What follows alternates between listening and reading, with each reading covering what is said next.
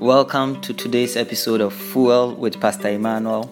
It's all about faith, understanding, encouragement, and life.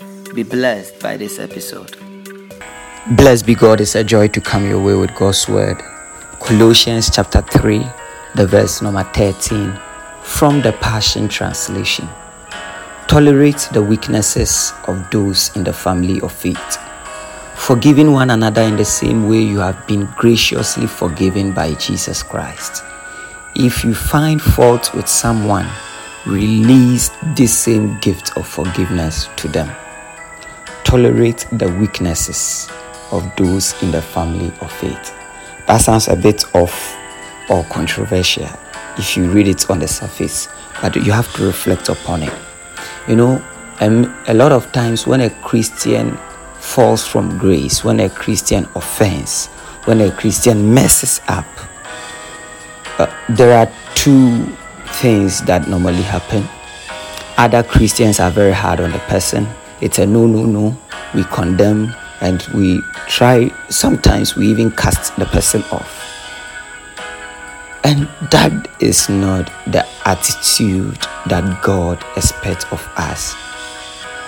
He says to tolerate the weaknesses of others in the family of faith.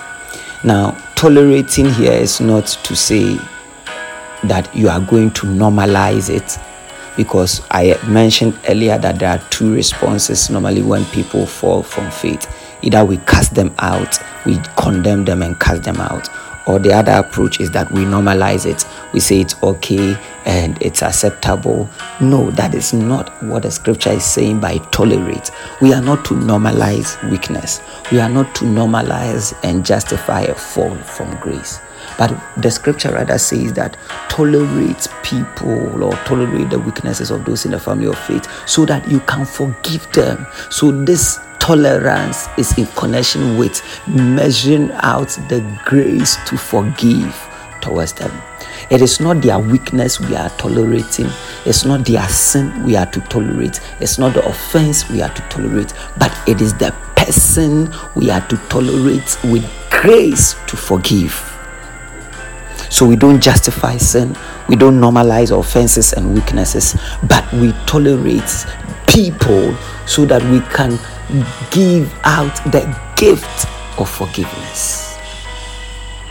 The scripture says, forgiving one another in the same way you have been graciously forgiven by Jesus Christ. Forgive members of the faith. Forgive other Christian brothers and Christian sisters. Forgive your spouse. Forgive your children. Forgive your parents. Forgive people with the same measure you have been graciously and generously forgiven by Christ Jesus. Sometimes we hold people to so high standards that we don't hold ourselves to. So a Christian brother or sister offends, oh, they, they are caught up in a weakness, they fall from grace. We judge them harshly, we criticize them strongly, and we condemn them and throw them off. We cast them off. But that is not the attitude we are supposed to demonstrate. He said, tolerate them in order to forgive them because you also have been graciously forgiven by Jesus Christ. So someone will say, What are we supposed to do then? The scripture said it, the same verse number 13. It said, If you find fault with someone, release this same gift of forgiveness to them. So, forgiveness is a gift that we hold within us, and we have the ability to release the gift of forgiveness.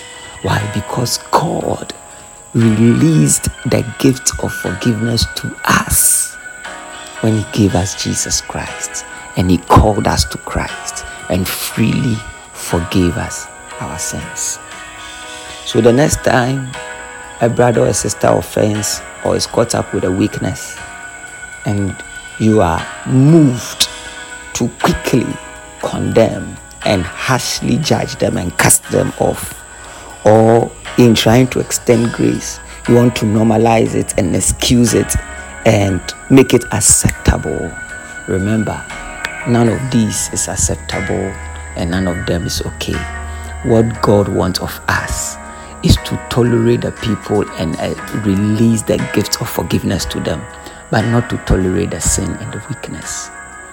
Because the people, once they receive this gift of forgiveness, will now open up their hearts to God's forgiveness.